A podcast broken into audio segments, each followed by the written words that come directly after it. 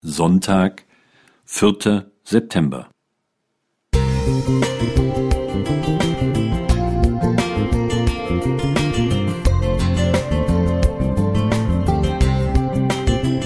Ein kleiner Lichtblick für den Tag.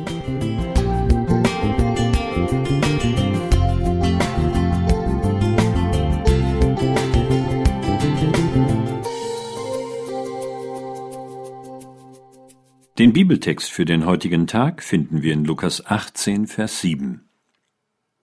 Sollte Gott nicht auch Recht schaffen seinen Auserwählten, die zu ihm Tag und Nacht rufen, und sollte er bei ihnen lange warten? Vor zwei Jahren habe ich in einer Andacht gefragt, wie lange man um etwas im Gebet bitten soll. Ich bezog mich auf eine Gruppe von sieben Mädchen aus unserer Gemeinde, die alle in ähnlichem Alter waren. Aus den Mädels sind inzwischen junge Frauen geworden, die ihre Wege gehen. Fast alle jedoch außerhalb unserer Gemeinde. Dann gibt es da noch den Sohn eines guten Freundes, den ich auch immer in meine Gebete einschloss. Wenn ich mit seinem Vater sprach, berichtete er mir einerseits, wie glücklich er war, dass sein Sohn den Berufseinstieg geschafft hatte und erfolgreich war. Andererseits war er auch traurig, weil er sich von Gott abgewandt hatte und seinen eigenen Lebensstil pflegte. Im Frühjahr 2020 traute ich meinen Augen kaum, als ich in unserem Vereinigungsheft Wir in Bayern einen Bericht mit Foto entdeckte und las, dass der Sohn meines Freundes sein Leben bewusst Jesus in der Taufe übergeben hatte.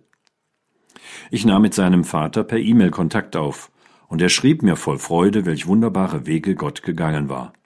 Zuerst die Sinnfrage, dann das überraschende Jobangebot eines ehemaligen Kollegen mit der Option eines arbeitsfreien Sabbats. Heute ist der Sohn ein aktives Mitglied in seiner Kirchengemeinde und teilt seinen Glauben mit anderen jungen Menschen. Ich habe mich riesig gefreut. Nach 14 Jahren durfte ich erleben, wie Gott Gebete erhört. Dabei bin ich mir sicher, dass andere viel mehr und persönlicher gebetet haben als ich, der doch auf Distanz war. Das Erlebte hat aber etwas an meiner Art zu beten verändert. Wenn ich heute nach wie vor für die Mädels von damals bete, dann beginne ich diesen Teil meines Gebetes mit einem dicken Dankeschön für die erlebte Gebetserhörung. Ich will das Schöne nicht vergessen und rufe es mir bewusst in Erinnerung. Der Dank kommt vor dem Bitten. Die Verheißung Jesu im obigen Bibelvers ermutigt mich, dran zu bleiben und das Warten auszuhalten. Beten lohnt sich immer. Bernhard Stroh.